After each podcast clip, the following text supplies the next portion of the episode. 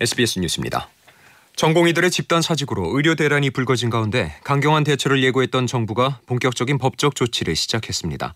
전국 수련병원에서 전공의들의 집단 행동이 본격화된 지 일주일 만인데 보건복지부는 김태구 의협 비대위원장을 비롯한 전 현직 의협 관계자 5명을 경찰에 고발했습니다. 정부는 이들이 전공의 집단 사직을 지지하고 법률적으로 뒷받침함으로써 사실상 교사하고 방조했다고 보고 있습니다. 앞서 경찰이 합당한 이유 없이 출석에 불응하면 체포영장까지 신청하겠다고 천명한 만큼 앞으로 수사에 좀 더 속도를 낼 전망입니다.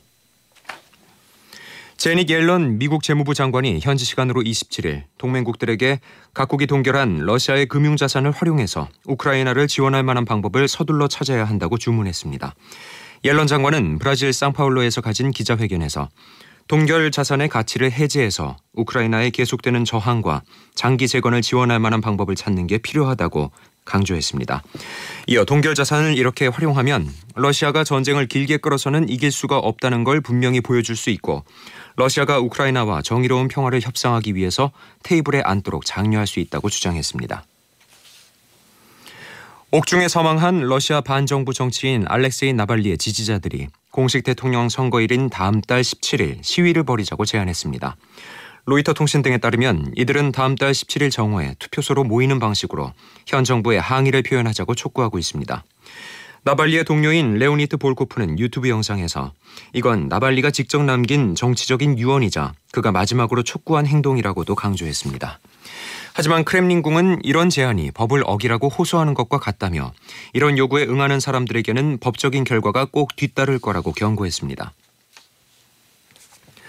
한국토지주택공사 LH와 조달청이 발주한 아파트 감리 용역 입찰 과정에서 뇌물을 주고받은 혐의를 받고 있는 감리업체의 대표와 심사위원이 구속됐습니다.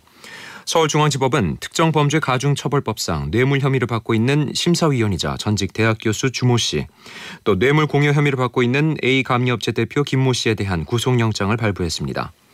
김 씨는 지난 2022년 6월부터 10월까지 조달청 발주 건설 사업관리 용역 입찰에서 평가위원으로 선정된 허 씨에게 두 차례에 걸쳐서 2,500만 원의 뇌물을 공여한 혐의를 받고 있습니다. 또 심사위원 주 씨는 2020년 12월 LH가 발주했던 건설 사업 관리 용역 입찰에서 참여업체 대표로부터 심사 대가로 6천만 원의 뇌물을 받은 혐의입니다.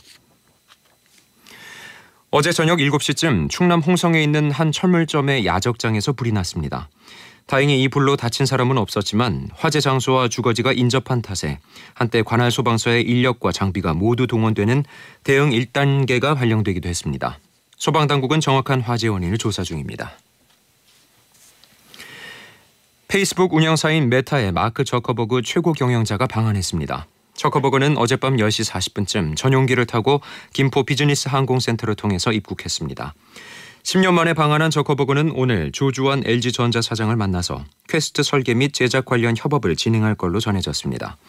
앞서 LG전자는 메타의 차세대 헤드셋 퀘스트 설계와 제작을 함께 수행하고 있었습니다. 또 저커버그는 AI 부문에 대해서 협업을 추진하기 위해 오늘 밤 이재용 삼성전자 회장과 면담하고 내일 윤석열 대통령을 예방해서 AI의 미래 또 가짜뉴스 대응책에 대해서 논의할 걸로 전해졌습니다.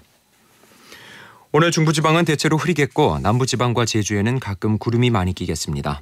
낮 최고 기온은 서울이 9도, 대전 11도, 대구 12도, 광주 13도 등 전국이 7도에서 13도의 분포로 보이겠습니다. 서울 지방 현재 기온은 5.4도입니다. 아나운서 김주우였습니다. 뉴스를 마칩니다.